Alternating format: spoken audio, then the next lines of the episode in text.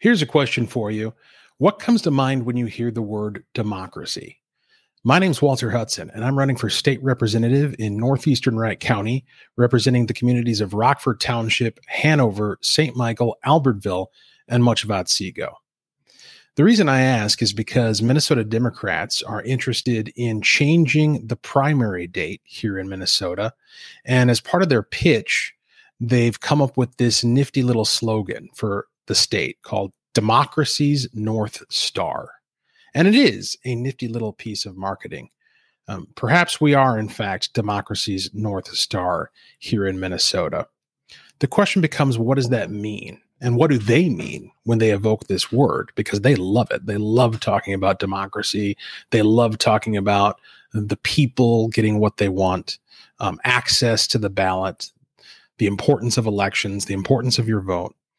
But what is it that we're actually talking about when we use these words? Well, it occurs to me that democracy, the way it's used in the discourse, could mean one of two things.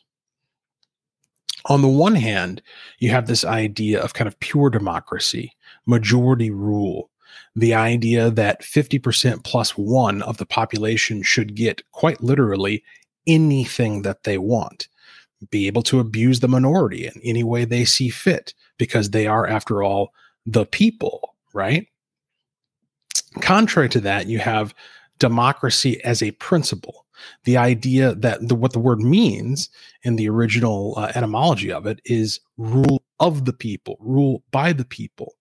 And that's not a collective expression, that's individualistic, meaning you and I get to rule ourselves, that our rights ought to be held sacred, and this is the theme that runs throughout our founding documents in the United States, through the Declaration of Independence, through the Constitution, and has been a, a guiding principle, a North Star, if you will, of our jurisprudence from the beginning.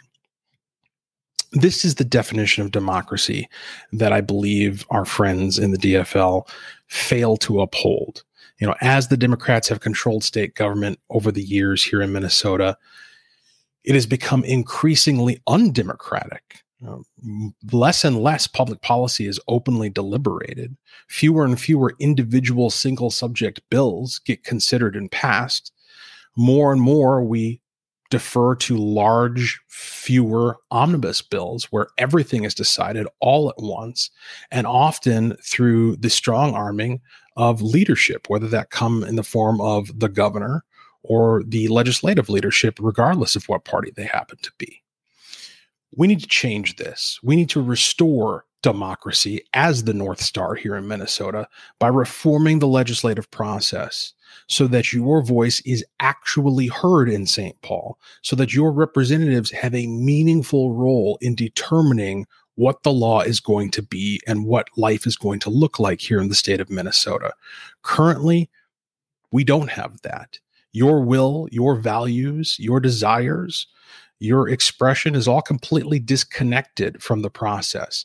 And at the end of the day, most decisions are made by the governor and a select few legislative leaders, typically between the regular and special sessions, behind closed doors, without committee hearings, without deliberation, without public debate of any kind.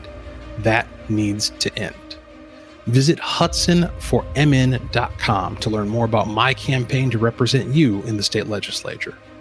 Together, we can renew hope and restore pride in Minnesota.